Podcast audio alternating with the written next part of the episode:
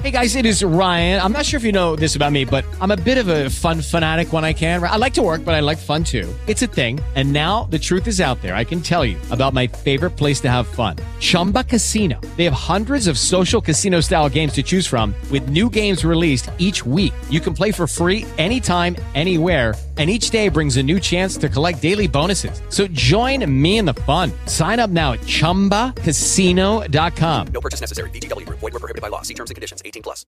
La lira di Giovan Battista Marino.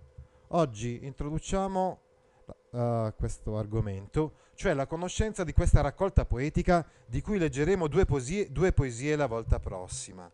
Oggi facciamo solamente l'introduzione a pagina 98 e 99 sì, di questa raccolta poetica. Dobbiamo dire la verità, prima di pubblicare La Lira, um, Giovan Battista Marino pubblicò nel 1602 le rime divise eh, in due parti. La prima parte composta da sonetti e da madrigali, eh, scusa, la prima parte composta solamente da sonetti e la seconda da madrigali e, ca- e alcune poche canzoni e canzonette. Le rime pertanto sono la prima raccolta poetica, diciamo, di, di Giovan Battista Marino. Già comunque in queste poesie si intravedevano quelle che erano le novità della poesia di Marino rispetto alla poesia precedente. Nel Cinquecento prevaleva il petrarchismo, no? Beh, abbiamo visto effettivamente che lui scrive molti sonetti, eh, però oltre ai sonetti scrive madrigali, canzoni e canzonette, eh, scrive tantissime poesie, già nelle rime abbiamo addirittura 677 poesie.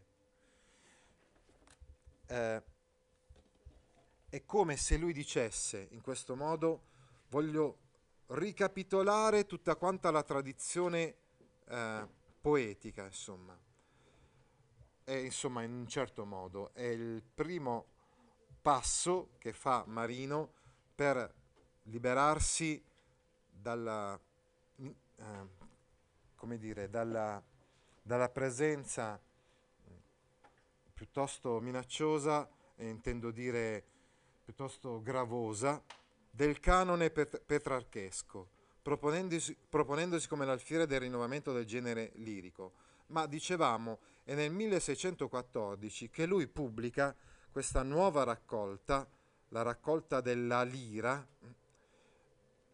eh, che è, rappresenta probabilmente eh, un po' l'apice, se vogliamo, della sua opera poetica, insieme all'Adone, un poema eh, eroicomico, insomma, di cui, o meglio, un poema eh, appunto tutto incentrato sull'amore e quindi che ha meno dell'eroismo del poema cavalleresco. Insomma, tante innovazioni troviamo nella poesia di Marino. Noi sottolineiamo soprattutto le innovazioni presenti nelle due raccolte poetiche. La prima, abbiamo detto, la raccolta delle rime e poi la seconda, la raccolta della lira. Perché intitola così questa, questa raccolta? La lira è un antico strumento musicale perciò il titolo annuncia una poesia dolce e melodiosa. Le liriche di Marino infatti furono poi musicate da vari compositori del tempo, compreso il Proemio che leggeremo la prossima volta, musicato da Claudio Monteverdi.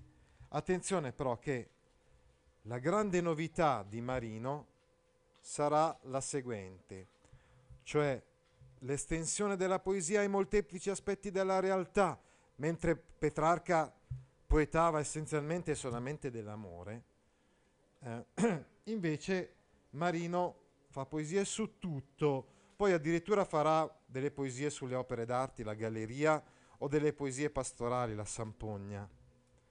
L'intento non è di descrizione, di descrizione realistica, ma di sperimentalismo linguistico e retorico. Lui decide di sperimentare su tutto, sulla lingua e poi soprattutto le figure retoriche, molto frequenti nelle poesie di Marino le metafore e le antitesi. La metafora stabilisce collegamento fra cose lontane, è funzionale alla ricerca della meraviglia, che come abbiamo visto è essenziale nel barocco, nel Seicento, insomma, in quel secolo che è il secolo proprio dell'apparenza. L'antitesi invece è la ricerca dell'arguzia, per lo più posta nel finale delle poesie, al termine di una sorta di ragionamento che mette a, a costa quindi termini che fra loro sono antitetici. Lo stile di Marino è innovatore, attento alle esperienze poetiche più avanzate, uno stile dolce e fiorito, ma allo stesso tempo leggiadro e piccante. In realtà è considerato il poeta mh, appunto come dire maestro della poesia uh, barocca. In realtà generalmente lui si tiene lontano dagli eccessi. Arguto e concettoso, con una tessitura retorica molto accentuata, che però non va a discapito della comprensibilità e della musicalità. Quindi sono più i marinisti, i suoi seguaci, a, ad eccedere poi in queste arguzie, in questo concettismo. Insomma, grazie alle qualità della sua poesia, le rime e soprattutto la lira diventarono un classico da imitare per tutta la nuova generazione di poeti, che guardarono a Marino come al loro modello, tanto da essere definiti, come dicevamo prima, marinisti.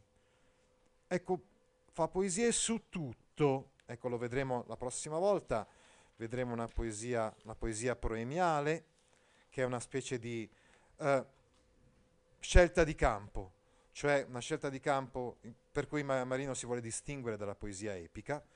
E poi vedremo Bella Schiava, la descrizione di una donna di carnagione scura, ma lui scrisse anche poesie di carattere religioso, le divozioni, no? Perché fa poesia di, tu- di tutto, insomma. Abbiamo la casistica erotica, dicevamo, ma abbiamo anche eh, addirittura poesie religiose nelle divozioni. With the Lucky Land slots, you can get lucky just about anywhere. This is your captain speaking. Uh, we've got clear runway and the weather's fine, but we're just going to circle up here a while and uh, get lucky. No, no, nothing like that. It's just these cash prizes add up quick. So I suggest you sit back, keep your tray table upright, and start getting lucky. Play for free at LuckyLandSlots.com. Are you feeling lucky? No purchase necessary. Void where prohibited by law. 18 plus terms and conditions apply. See website for details.